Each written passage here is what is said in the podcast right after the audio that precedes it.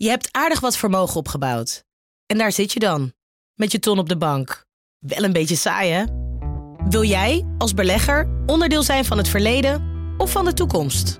Bridgefund is een slimme fintech die een brug slaat tussen de financiële behoeften van ondernemers en van beleggers.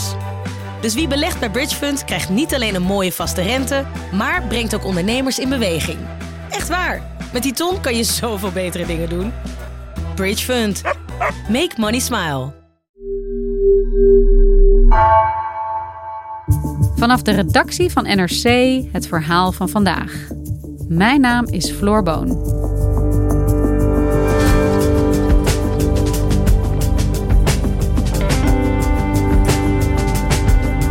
Aan de Leidse rechtenfaculteit heerst geen antisemitisme, oordeelde een commissie onlangs.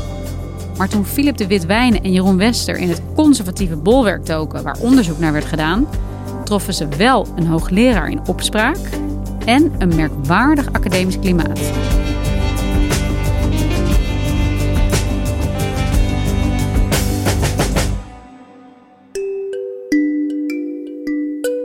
Als je het eh, Kamerling Ondersgebouw binnenloopt, de, de Leidse rechtenfaculteit aan het Steenschuur in, eh, in de binnenstad van Leiden, dan zit ergens vrij goed verstopt boven op de, de zolderetage van het hoofdgebouw zit het hoekje wat bekend staat als het conservatieve bolwerk. Waar uh, de drie hoogleraren zitten, Afshin Elian, Paul Cliteur en Andreas Kinneging. En waarom wordt dit het conservatieve bolwerk genoemd? Deze drie hoogleraren die staan bekend om hun uh, conservatieve gedachtegoed. En zij hebben het conservatisme in Nederland eigenlijk nieuw leven willen inblazen. Maar als je de drie hoogleraren op een rij zet, dan zie je ook wel uh, verschillen. Elian is vooral uh, islamkritisch. Cliteur is vooral anti-religieus en staat voor de ultieme vrijheid van meningsuiting. En Andreas Kinneging is uh, wat men noemt reactionair. En dat zou ik ze willen vertalen met anti-modernistisch. Waarom hebben we het hierover, over dit uh, conservatieve bolwerk binnen de Leidse rechtenfaculteit? De kwestie rond dit hoekje van de rechtenfaculteit kwam op eigenlijk voor de zoveelste keer in eind november toen uh, de politieke partij Forum voor Democratie van Thierry Baudet, een kind, een leerling van deze afdeling, met een grote partijruzie eigenlijk uh, implodeerde.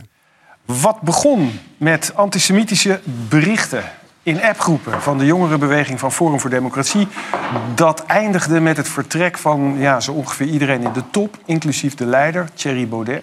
Die ruzie bij Forum voor Democratie die ging over het leiderschap van Thierry Baudet, maar vooral onderliggend over uh, antisemitische, extremistische uitlatingen binnen de jongere afdeling van Forum voor Democratie, de JFVD.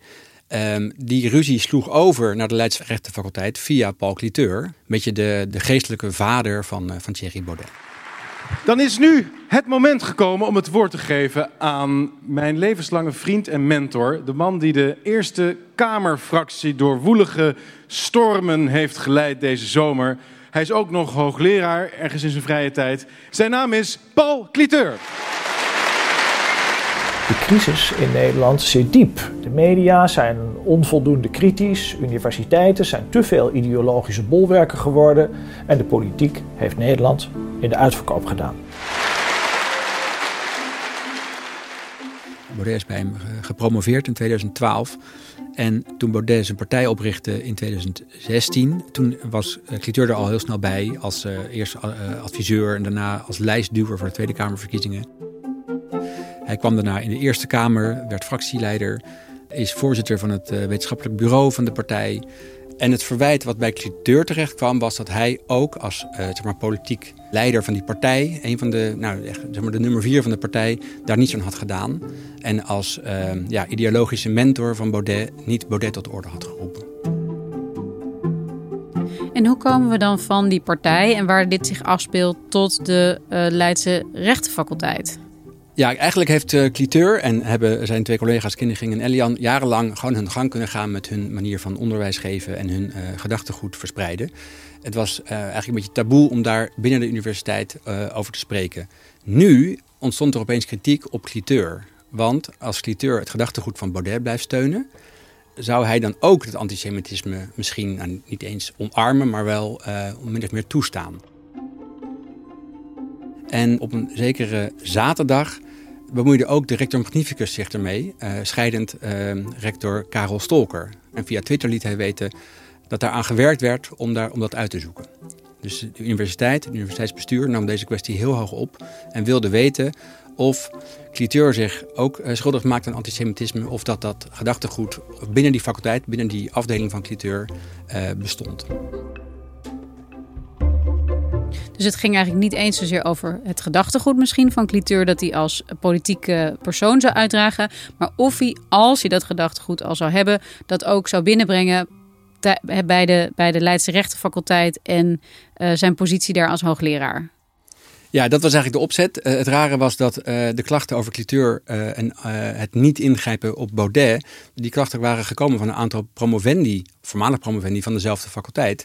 Maar die hadden het over cliteur als politiek voorman van die partij buiten de universiteit. En Stolker gaf de opdracht om het onderzoek te doen binnen de universiteit, binnen de faculteit. Wat is daar uitgekomen? Wat was de conclusie? Het onderzoek dat leidde tot uh, de ondubbelzinnige conclusie dat er geen sprake was van antisemitische uitingen binnen die vakgroep van Paul Cliteur. En dat Cliteur op dat punt niets te verwijten viel. Dan zou je zeggen, zaak is afgedaan. Waarom, waarom heb jij je er dan toch zo in verdiept? Nadat ik in uh, eind november al had gepubliceerd over Cliteur en zijn hoekje op de faculteit, uh, kreeg ik veel reacties. Van, laten we zeggen, zowel fans van Cliteur en uh, ook van critici, van studenten, van promovendi. Dat, uh, dat antisemitisme weliswaar niet te vinden zou zijn, maar dat er wel het nodige valt af te dingen op het academische en wetenschappelijke gehalte van zijn wijze van onderwijs en ook van dat van, uh, van zijn twee collega's Elian en Kinneging. Is er dan iets te zeggen over ja, hoe het daar aan toe gaat en hoe is het daar om onderwijs te krijgen? Wat we weten we dat eigenlijk? Nou ja, dat wilden wij ook weten. Mijn collega Jeroen Wester en ik hebben met, uh, met tientallen mensen gesproken die daar student zijn of student zijn geweest, uh, promovendi zijn of waren, collega-docenten, collega-hoogleraren.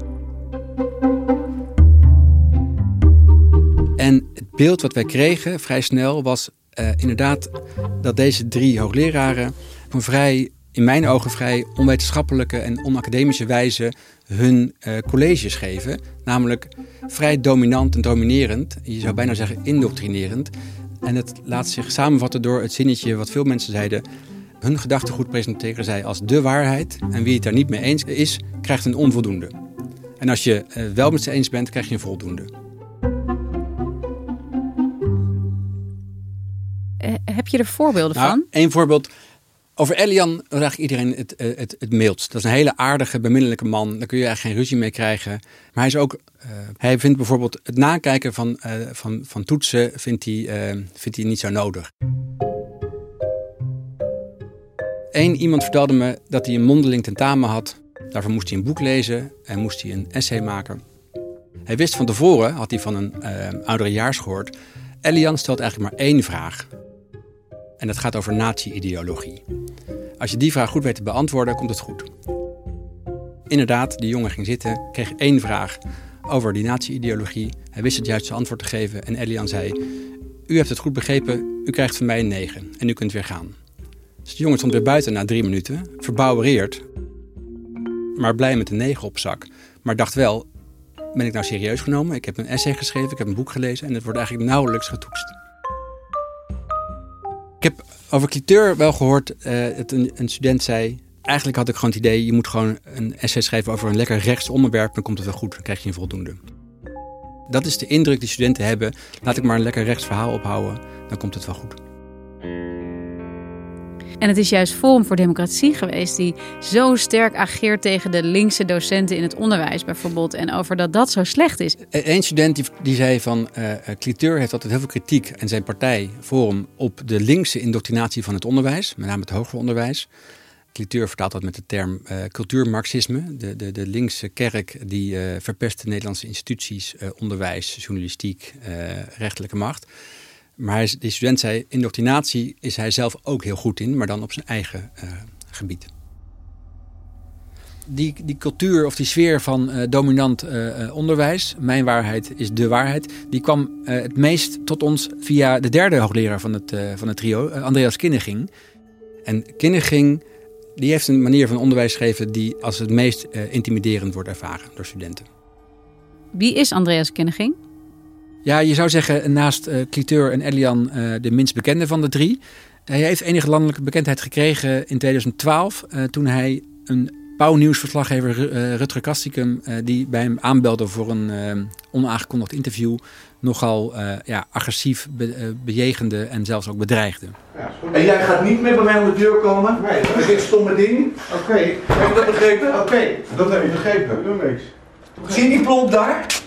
De volgende keer als jullie hier vlak in de buurt komen, dan gaan jullie erin. Met camera en al. Hij is uh, voormalig Nederlands kampioen gewichtheffen. En uh, zo ziet hij er nog steeds eigenlijk uit. Grote kale kop. Een uh, indrukwekkende, imponerende man. Waar studenten bang voor zijn. Dat, daar hoorden we veel verhalen over. En uiteindelijk begrepen we ook dat er in het afgelopen studiejaar een, een forse aanklacht is geweest tegen Andreas Kinderging door een aantal studenten. Die hebben geklaagd over zaken als intimidatie, seksuele intimidatie en agressief gedrag. En wat was daar aan de hand? Uh, het ging over tal van uh, zaken. Uh, het college afgelopen jaar over de geschiedenis van de rechtsfilosofie en ethiek, dat uh, moest online plaatsvinden. Vanwege de coronamaatregelen konden er geen fysieke colleges meer worden gehouden. En Kinderging allereerst had daar geen trek in. Hij heeft in eerste instantie studenten ontmoedigd om zich in te schrijven voor dit verplichte vak. Dat was eigenlijk punt 1. En twee, tijdens de collegereeks van 10 eh, tien vrijdagmiddagen ehm, achter elkaar, bleek dat hij eh, in een aantal gevallen studenten intimiderend en agressief heeft bejegend. Als iets de hoogleraar niet aanstaat, snoert hij de student de mond en brandt de student af voor het oog van de andere. Is een van de getuigenissen. Eén student noemt hij bijvoorbeeld een irritant mannetje en een pain in the ass. En het was alleen omdat hij iets, uh, omdat die student iets zei wat niet in de, uh, in de redenering van de professor past. Wat heeft geleid tot een zekere angst uh, in, die, ja, in die online college setting. er waren hoop studenten die niet meer een vinger durfden op te steken en een vraag te stellen. Wat ook veel studenten opviel, is dat van die tien colleges over tien grote filosofen, eerst de klassieke en toen de moderne, ging voortdurend uitkwam op het onderwerp seks en de verhouding tussen man en vrouw. En daar heeft hij een vrij ja, klassieke opvatting over, niet modern. De, de vrouw is er, wat gezegd, om kinderen te baren en de man is er om kinderen te verwekken. En een vrouw moet ervoor openstaan. Dus ook als een vrouw niet wil, geen seks wil, dan moet ze maar zin maken. Dat zijn letterlijke teksten die hij ook in zijn, bijvoorbeeld in zijn boek dat hij vorig heeft geschreven, heeft, heeft gezet. En, en dat, dat doseert hij ook. Dus zeg maar het, het, het mensbeeld dat vrouwen puur en alleen op aarde zijn om de man seksueel te dienen, zeg maar. Gewoon dit echt totaal ouderwetse idee. Hij komt te spreken over, over Roodkapje en de grote, uh, grote boze wolf. En hij vergeleek daar Roodkapje niet alleen met een van de aanwezige dames bij het college, maar zei ook: Roodkapje is nou typisch zo'n kwetsbare, frêle jonge vrouw. En de boze, grote boze wolf is een geile man die haar wil bespringen. Dus die vrouw moet beschermd. Nou ja, dat soort gedachten, gedachte-experimenten, die gooiden die uh, zo nu en dan in de, in de collegereeks, waarbij vrouwen zich nogal onprettig voelden. Uh, in een ander geval stelde hij tegen, uh, terwijl hij een vrouw aankeek, van ik doe, niet, ik doe aardig tegen jou, ik doe alsof ik verliefd ben op jou, maar eigenlijk alleen maar om met jou naar bed te willen gaan. Dat zei hij tegen een student? Ja, ja dat was, ook dat was weer een gedachte-experiment. Maar één student dacht, uh, die voelde zich daarop aangesproken. En anderen namen daar uh, aanstoot aan. Dus dat is allemaal ook in die klachtenprocedure uh, geopperd en, en behandeld.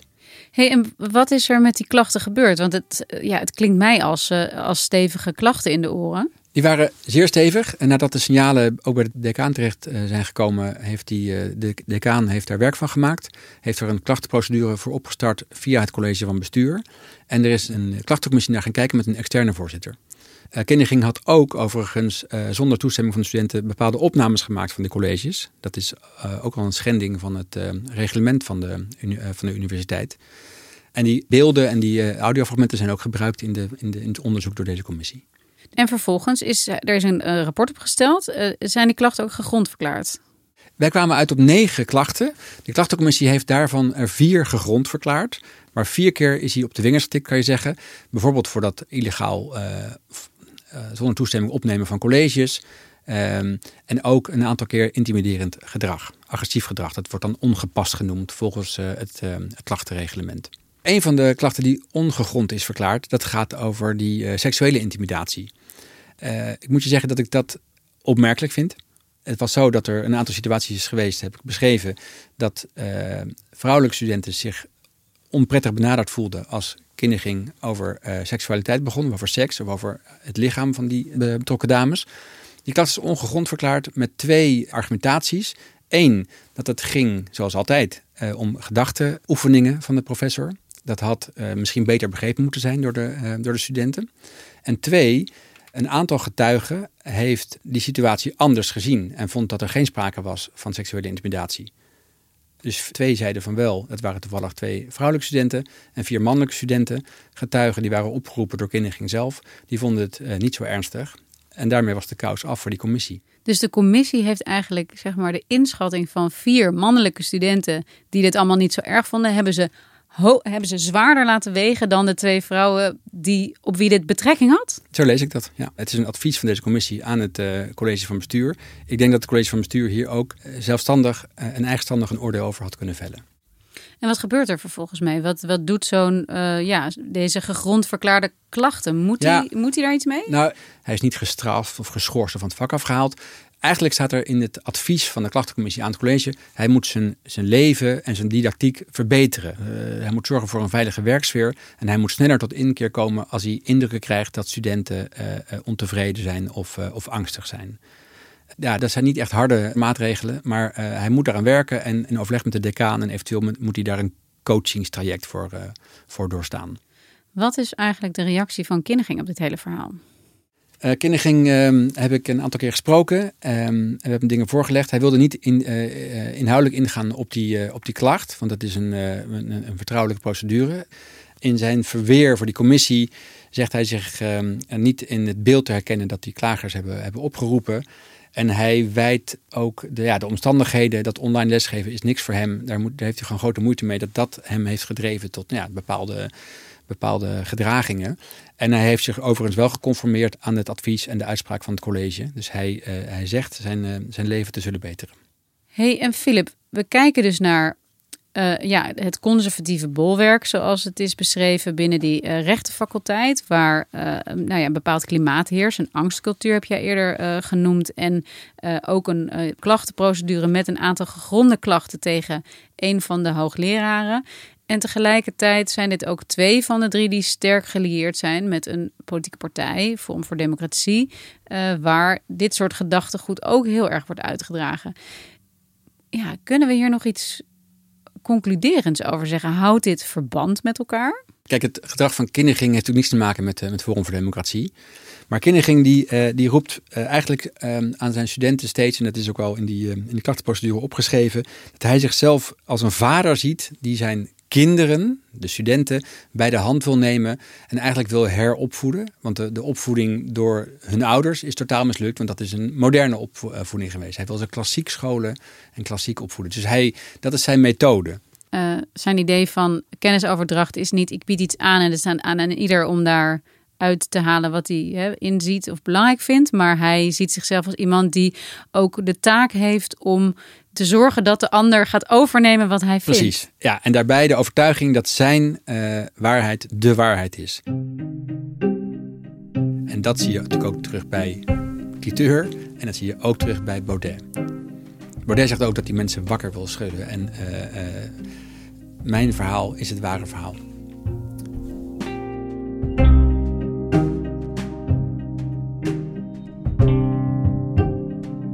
Ik denk dat die vraag die wel in de onderzoekscommissie van Cliteur uh, wel is opgeworpen, maar niet is uitgezocht, is uh, hoe wenselijk is het dat je als wetenschapper van een universiteit openlijk banden hebt met een politieke partij. Dat is op zich natuurlijk niet verboden, maar dat je vervolgens die politieke gedachten en ideeën zo direct projecteert en doseert aan je studenten. daar mag je serieus wel een debat over voeren. Dankjewel, Filip. Graag gedaan.